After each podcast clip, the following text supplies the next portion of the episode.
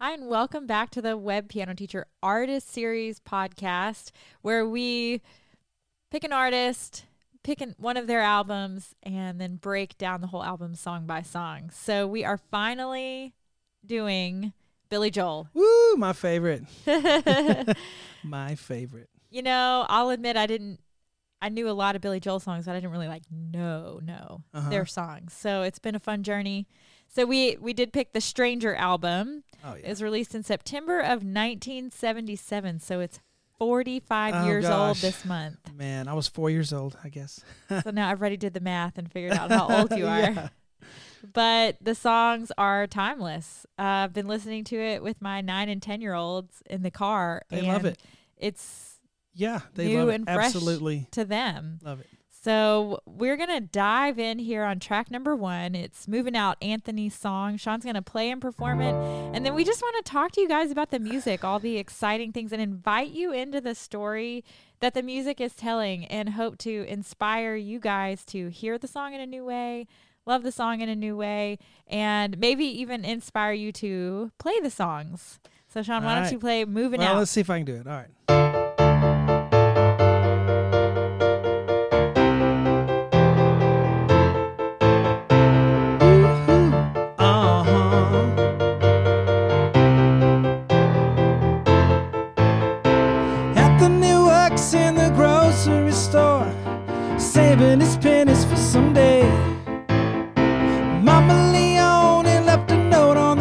Door. She said, Sonny, move out to the country. I've been working too hard can't give you a heart attack. Ack, ack, ack, ack, ack. You ought to know by now. Who needs a house out in Hackensack? Is that all you get for your money? And it seems such a waste of time. But that's what it's all about. Mama, if that's moving up, then I'm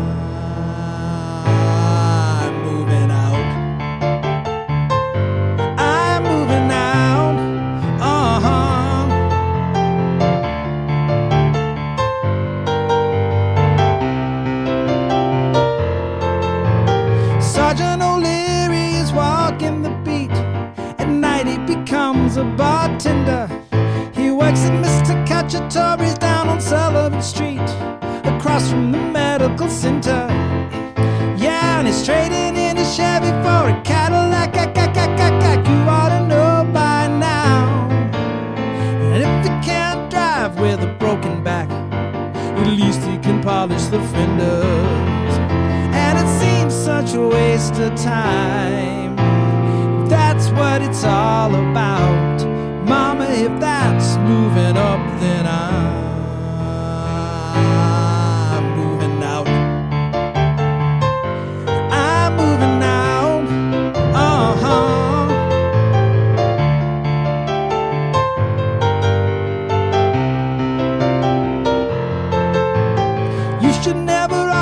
A crazy mind, mind, mind, mind, mind, mind. You ought to know by now. You can pay Uncle Sam with the overtime. Is that all you get for your money? And if that's what you have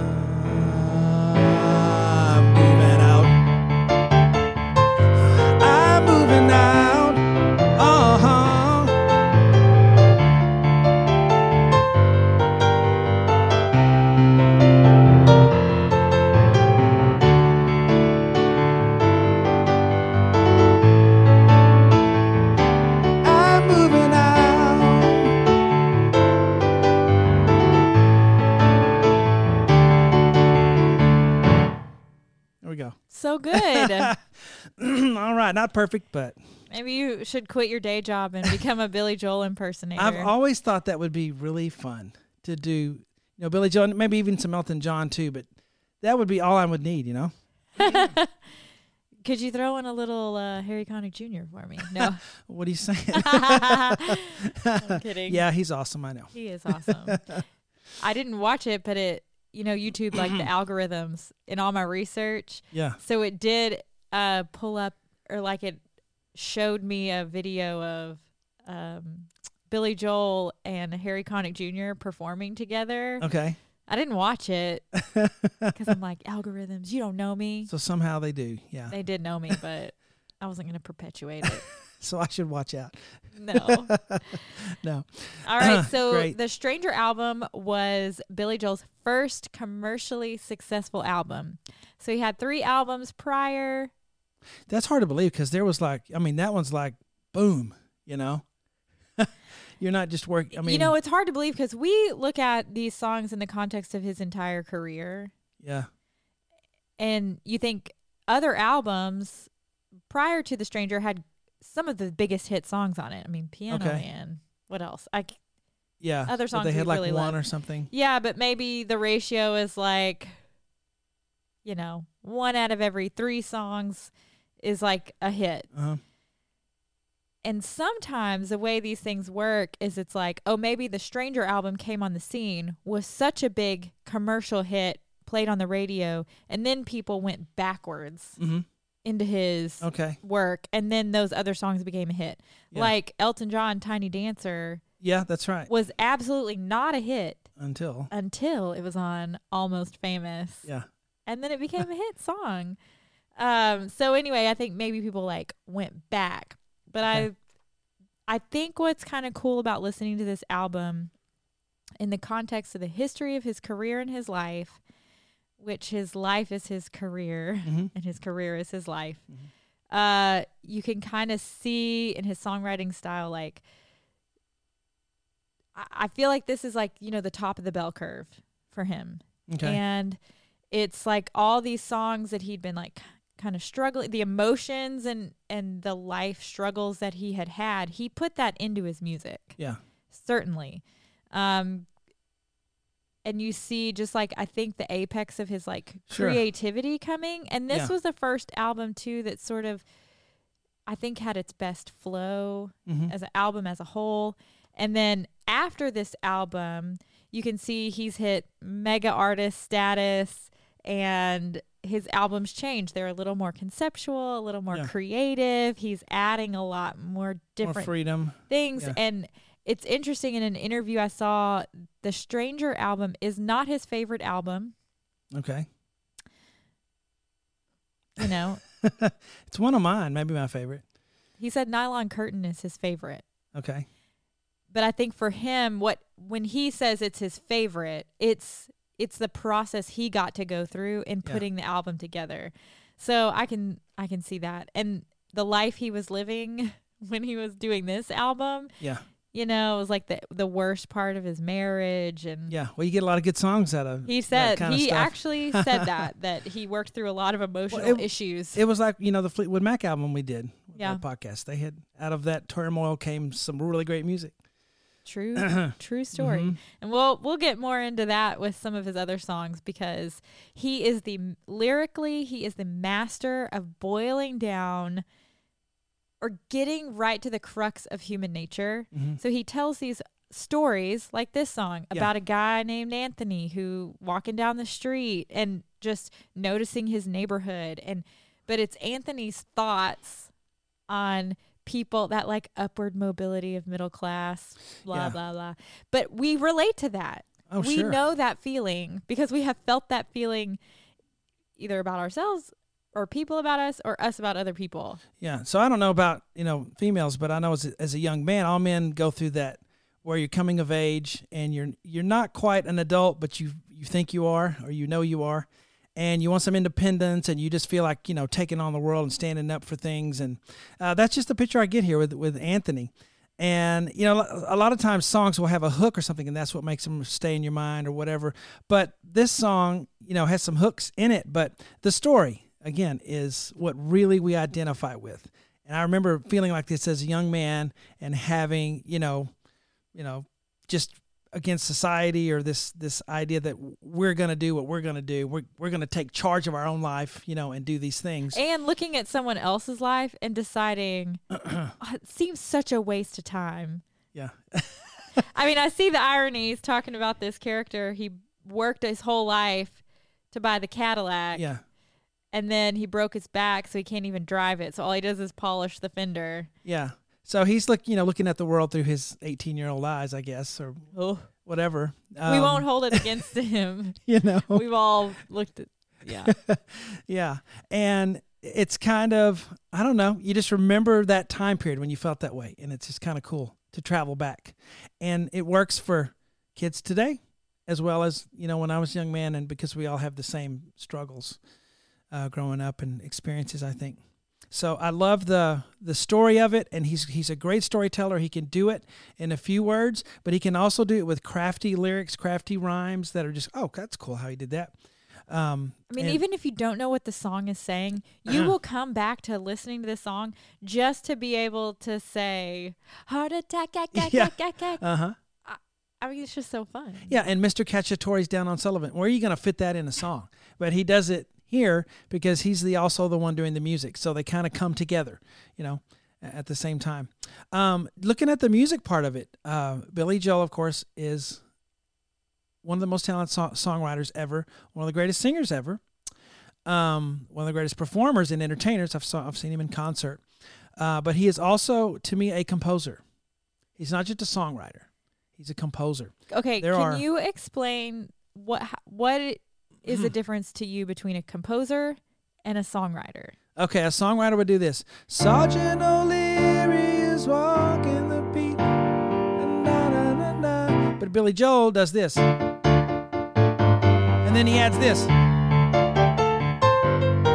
So if I go through one at a one at a time the things he has in Okay. this, he has this main riff. He doesn't have just just a bass guitar going, but a bass line. But not only a bass line that works, but it's cool. It's a melody. It's a melody that you sing. So you have that. That's the first thing. The second layer is the, staccato in the the right hand, the little on top, and then you also you, you get that feeling of anticipation just from that staccato. Okay, and then the third thing is you have da da da. da. The vocal melody counts as another, a third melody, and then you have one more on top of that, which is dun, dun, dun. I don't have three hands, so I can't play all. the uh, saxophones is that what it is? Yeah, that come on top. They are a fourth layer, and so this or is the guitars? yeah, or the guitar, Electric guitars. whatever's doing. it. I can't remember the saxophone, electric guitar, but one, whatever it is. Um, yeah, it's a duet there between saxophones, I think. But that's as, as complicated as a Bach fugue would get, a four voice fugue. You know, four melodies going going on at one time is really what you have. Now, I guess this is not exactly a melody, but you still have four different layers going on at once, and they all work together, and it's uh, just really cool. He has that going underneath, and then he has this neat melody on top with neat lyrics that create a mood and a story, and I just never get tired of it. No, I mean it's why people listen to Bach or Beethoven. Yeah. How many years after they? Yeah, you know, right, like right. and I love how he, uh, some of the interviews that I overheard you listening to. You know, Billy really loves Beethoven. That's like his favorite composer yes, because he was. What did he say about him? uh, that he works in fits and spurts. Yeah, so he, he struggled He with his writing. You know, scratch stuff out and then start again, and um, really, you know, uh, crafting what he was doing. And I guess you know Billy Joel does this did the same thing when he wrote his songs. Um, but I, I find a lot of similarities, and we'll get into those with some of the other songs. But I feel Um, like this song is really the epitome too of like him as a musical person, but like a normal person. yeah, Do you know what I mean? I think, at least for me, because I'm not classically trained or anything, so I sort of have this opinion of what I thought people who are into classical music and classically trained and, you know, really go for it with their life yeah, and were a certain way. uh-huh. And then I met you, and I'm like, well, you're pretty normal. I mean, for the most part, you know, yeah, like you like superheroes and stupid TV shows, Yeah. and you know, you just I'm kind not of coming off too good here. no, you just think like there's this like Yeah. upper level of like. yeah, So he did take piano lessons. So his dad, Billy Joel's dad, is class Uh-huh. was classically trained pianist, okay, and his story is super interesting. I think we'll get into that in later all right, in connection with Yeah. later songs. Uh, but he, his dad played piano all the time. And Billy Joel, some of his earliest memories, and I'm talking like two years old, around that age or earlier, which the earlier your memories are, the more advanced I think your intelligence is. Okay. Um so anyway, he would lay on the floor and just listen to this music that his dad would play. Beethoven, Uh-huh. Bach, Tchaikovsky, all the Yeah. all the people. And just be like he just said he remembers being just like enveloped, like enthralled by the music. Yeah. And just needing more of it. And then his mother, who wasn't necessarily classically trained or anything, just loved music and allowed it to go on in her house all the time, which I tell you is a sacrifice. it's a commitment to Yeah. allow it to go on all the time. Yeah. And you can't not listen to it. yeah, so she was also playing records, c- country music, classical music, Broadway show tunes, jazz. They didn't have a lot of records, but they had a lot of genres. Mhm. And that was just his language from his earliest memories is the language of music. Sure. And I think when I hear that, that he was like, loves Broadway show tunes growing up and like the jazz standards and the crooners. And then also getting this education in classical music and then being like relentlessly bullied for it. Mhm. So what he did was then he went and took so the the piano teacher also taught ballet lessons. Oh wow. So when he would go to the piano teacher's house, the kids in the neighborhood would be like oh making yeah. fun of him for going to do ballet lessons. yeah. So he takes up boxing and he becomes a fighter, you know, like Okay. to defend himself. I mean, and then he was like a pretty good boxer, I think. I didn't know that. Yeah, that's why his nose is kind of a funny shape because he got punched Okay, out or yeah. something. Oh my gosh. Anyway, so I just feel like, okay, now I know this piece of his history. And I feel like I hear it in this song. Mhm. Now I know why he's a punk kid walking down the street with attitude yeah. about everything that he sees because everything he experienced, you know, kind of came back on him. Yeah. Well, his talent to me, um, and I, I'm kind of in a unique place here because people that are classical musicians tend to not really listen to rock and roll and pop and, and all that other stuff. They tend to just be classical people. Mm-hmm. Maybe they dab, you know, but they, they tend to be that side. Or if they, you know, play Billy Joel, Elton John, or whatever, they tend to not ever play any classical. They don't want anything to do with it. They don't hate it, but that's just not what they do. Right. So I'm kind of have my, my feet in both camps. I grew up, you know, classical kind of went all the way in that. And then later in life, I kind of, you know, started doing the web piano teacher thing and learning all these other songs that I love. So I'm kind of been in both groups. And I've studied Beethoven. I've studied uh, scores and, and the, the genius of Bach and all of that stuff. And I can see that. Uh, but to me, um, Billy Joel's talent is no less. I mean, I'm, I'm gonna get criticism for this probably, but Billy Joel's talent is to me is no less than Beethoven's talent. I don't think you're going to get criticism from the people listening to this. Yeah, uh, and I'm not trying to discount Beethoven. Um, you know, the stuff that that Billy Joel did, you know, Beethoven can't do. Like the singing, uh, Beethoven couldn't sing. He couldn't write. He tried to write songs in opera, but he couldn't. Uh, and so, you know, Billy Joel had made the comment one time. He said he's never forgiven himself for being Beethoven. For not he doesn't being need Beethoven. to be Beethoven. He's he's Billy Joel. He the things that he does, no one else can do. Even these great iconic classical composers, their talent is no less than. And I'm I'm saying that honestly and fully. I agree. No, no less. The what he did, writing a song that's three minutes long and is amazing and uh, has all these parts in it and tells a story. That's that's takes a That- lot of yeah, talent to a, do that. A, a song in three minutes that has a complete musical arc yeah. and tells a complete story and has catchy lyrics that make you come back, you know, that, that are going to get stuck in your head. Yeah. And he does all of that. I'm not going to say without trying because I think he relates to Beethoven so much because there's a great interview where he's talking about Beethoven and how he worked and that you could literally tell in the, in some of his sheets uh, that he hand wrote that you know there were scratches and Yeah. he would write so hard that it it tore holes in the pages and just Yeah. you could just kind of like see his Yeah. frustration of trying to work these songs out. So I I believe Billy Joel relates to that because that's also how he works. Yeah. But when I say he didn't try to write a hit song. He never sat down to try and write a hit song. Never works, by the way. yeah.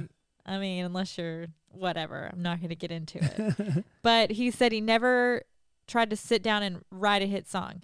That he would start with, he would get an idea for a melody and a chord structure and a rhythm around it. And then he would just kind of play it and play it and play it, kind of form formulate the story of the music. And then he would say, What is this music? What story is trying to come out of this music? Mm-hmm.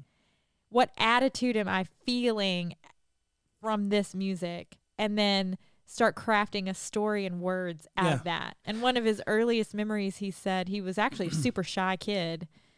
And whoever he was doing the interview with, I mean, he was like, "Yeah, I know you won't believe it, but I was actually really shy," until he realized the the piano could do all the talking for him. There's a funny story. He was like in he was in third grade, hmm and he was obsessed with Elvis. Who probably wasn't obsessed with Elvis at that time? Oh yeah.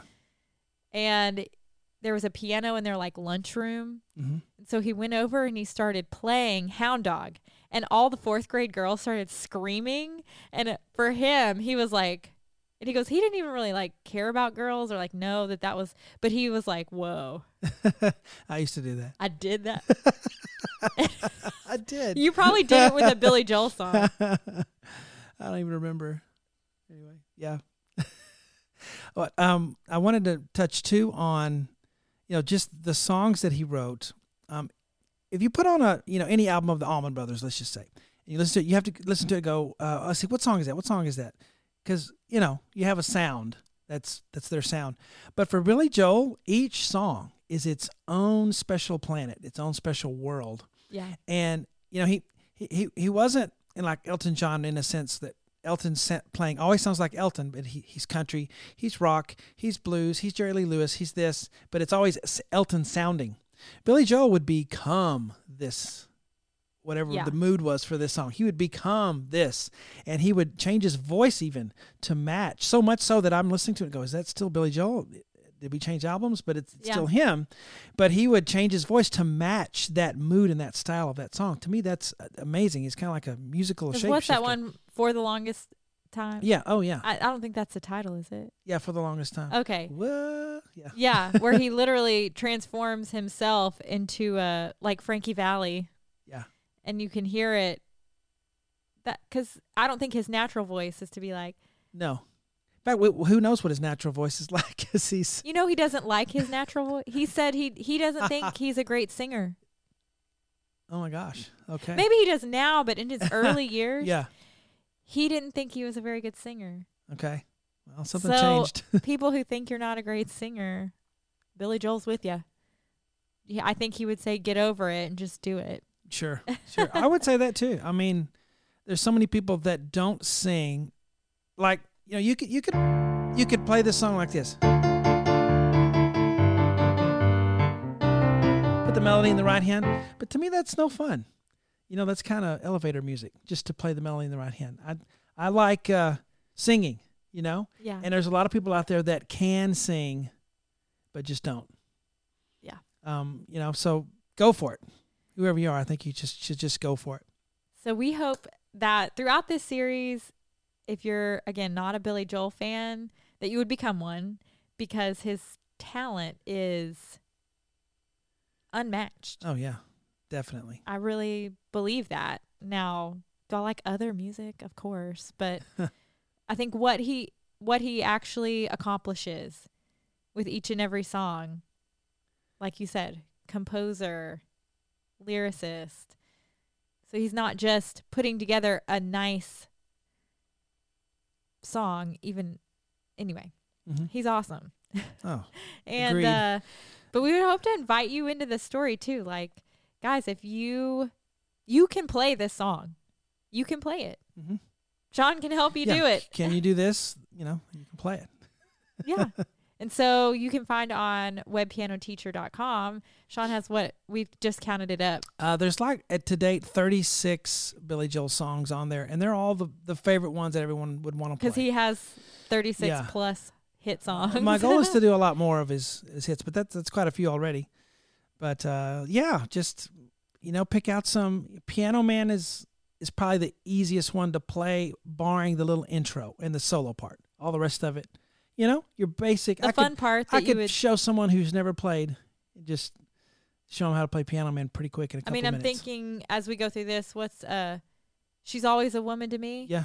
That's probably one someone could. Oh, uh, for beginner, maybe not beginner. Yeah, may, I'm just thinking of the beginning. yeah, very the beginning, the very beginning, sure. Vienna. oh, yeah. Vienna. Yeah, is one a begin- beginner could do. So, guys, we want to like invite you into the story of this music and help you figure out a maybe a new way to engage with the songs.